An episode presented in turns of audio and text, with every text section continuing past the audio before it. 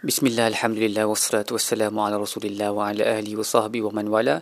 InsyaAllah dalam episod kali ini kita akan membincangkan tadabbur bagi muka surat 102 Surat Nisa ayat 148 sehingga ayat 154 Baik, ayat yang pertama muka surat ini adalah ayat yang penting kerana ia mengandungi satu prinsip yang sepatutnya kita orang Islam kena hidup dengan prinsip ni lah iaitu لا يحب الله جهر بالسوء من القول إلا من ظلم وكان الله سميعا عليما Allah tak suka di diwar-warkan perkataan-perkataan yang buruk melainkan uh, mereka yang dizalimi dan sesungguhnya Allah Maha mendengar lagi Maha mengetahui. Jadi uh, ayat ni um, mafhum dia adalah Allah hanya suka supaya perkataan yang baik-baik sahaja tersebar dalam kalangan masyarakat seperti zikir dan uh, kalam yang bagus, yang lemah lembut, okey. Tetapi exception uh, pengecualian diberikan terhadap mereka yang dizalimi illa man zulim mereka sahaja yang boleh menjaharkan ataupun mewar-warkan ataupun menyebutlah uh, secara terbuka kezaliman yang telah berlaku kepada mereka. So itu satu interpretation lah, satu terjemahan adalah mereka boleh menyebut kezaliman yang telah berlaku kepada mereka kan. So contohnya apabila seorang isteri dipukul oleh suami dengan teruk, maka dia boleh menyebutlah perkara itu kepada pihak berkuasa ataupun kepada kaunselor, kepada doktor, kepada sesiapa yang boleh bantu untuk menyelesaikan masalah dia termasuklah para hakim. Um, juga antara antara maksudnya adalah dibolehkan untuk berdoa terhadap uh, supaya orang yang menzalimi si si um, dia yang dizalimi itu uh, supaya diazab oleh Allah. Okay, so ini juga satu maksud menurut Ibnu Juzai ataupun dia boleh membalas balik setakat mana dia telah dizalimi dengan perkataan. So contohnya kalau orang tu abuse dia dengan perkataan, dia boleh balas balik. Tetapi Dr. Wabah Zuhaili tidak bersetuju dengan pandangan ini dan berkata tidak dibenarkanlah untuk kalau diguna perkataan kotor contohnya, kita tak boleh balas balik dengan perkataan yang kotor dan mengejek-ngejek itu tidak dibenarkan. um, jadi lebih selamat untuk tinggalkanlah. Tetapi kalau dia um, mencari jalan menceritakan kezaliman yang telah berlaku kepada dirinya, uh, untuk mengeluarkan ke mengeluarkan dirinya daripada kezaliman maka itu sesuatu yang dibenarkan. Dan Ibnu Ashur uh, memberi hikmah kenapa Allah membenarkan orang yang dizalimi untuk menyebut uh, kezaliman yang telah berlaku ke atas mereka adalah supaya kemarahan dia boleh redalah serba sedikit. When you tell somebody about the problems you are, you are facing at least it helps you to luahkan apa perasaan marah tu uh, dan dia akan um, dia dia akan menyelamatkan orang itu daripada terbawa-bawa kepada menggunakan tangan ataupun lagi teruk lagi uh, apa-apa weapon seperti pisau untuk membunuh uh, si dia yang menzalimi dia tu. Okey jadi uh, bila dia luahkan tu dia boleh terselamat daripada dosa yang lebih besar lah pun begitu kalau kita tengok ayat seterusnya in tubdu khairan aw tukhfuhu aw ta'fu an su'in fa innallaha kana 'afuwan qadira. Um, pada bahagian atas tu aw ta'fu uh, aw ta'fu an su'in kalau kamu mengampunkan uh, kesilapan ataupun kezaliman yang telah berlaku kepada kamu maka Allah Maha Pengampun lagi Maha uh, berkuasa uh, jadi ayat ni memberi galakan kepada orang yang dizalimi supaya ampunkan. Itu adalah jalan yang lebih baik. Maksudnya dibenarkan untuk uh, mengambil tindakan menceritakan kezaliman itu kepada orang lain. Tetapi um, kalau dia dia satu benda yang personal sahaja tidak melibatkan orang lain. Contohnya um, dari segi dia punya kezaliman tu tak spill over kepada orang lain lah. Kiranya kita seorang sahaja dizalimi dan kita mampu untuk bertahan dan kita boleh ampunkan dia maka itu lebih baik.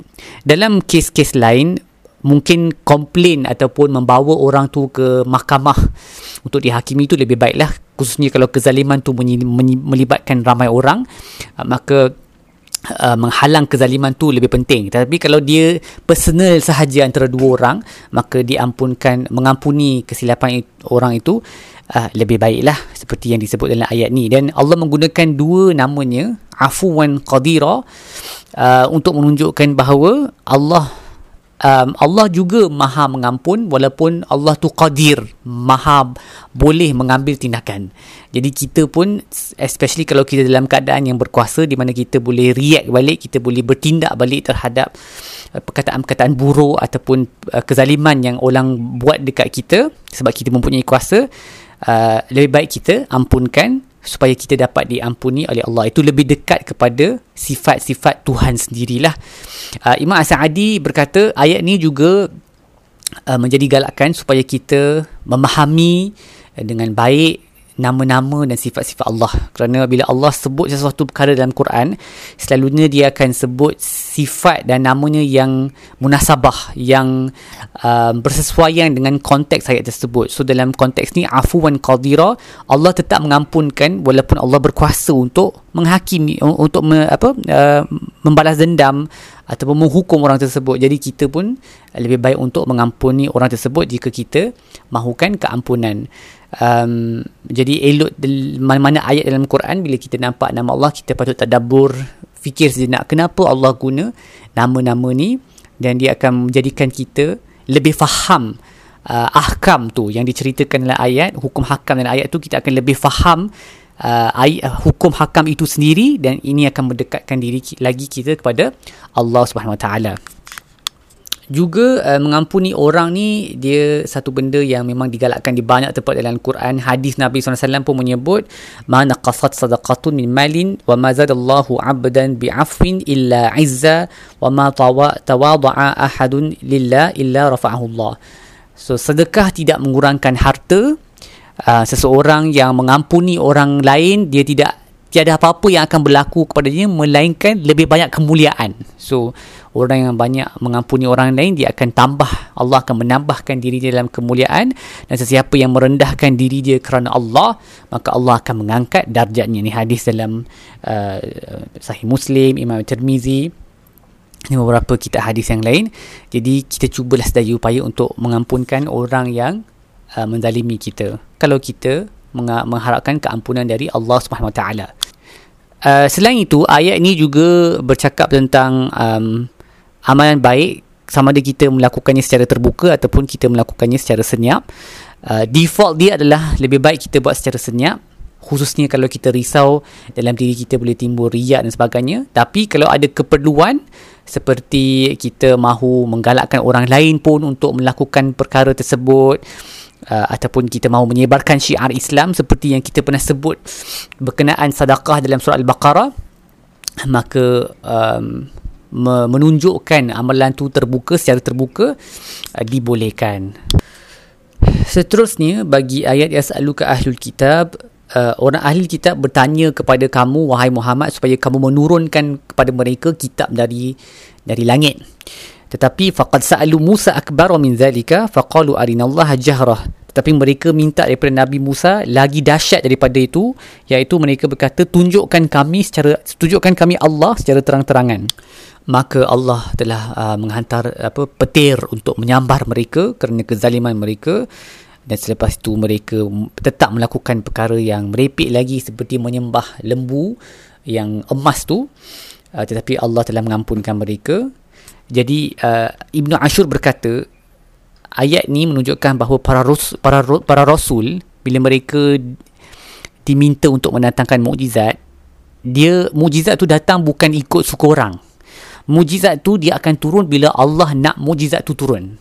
Okey, kerana kalau Allah jawab semua permintaan uh, mereka yang asyik duk minta mujizat pada setiap masa, jadi dia akan jadi macam satu benda main-main. Suka hati boleh minta bila-bila dan Allah terpaksa jawab permintaan mereka seperti yang berlaku kepada um, uh, Mash'uzin. Mash'uzin ni mereka yang uh, apa kita kata macam charlatan lah ahli sihir ke ataupun orang yang kononnya ada magic tapi mereka sebenarnya menggunakan tipu daya syaitan sebab mereka ni dia akan ikut saja semua benda yang orang minta juga mereka mereka akan buat okey? Tapi mukjizat bukan macam tu. Sebab para rasul bukan ahli sihir. Para rasul adalah uh, mereka yang dihantar oleh Allah Subhanahu Wa Taala. Jadi orang tak boleh diman suka hati.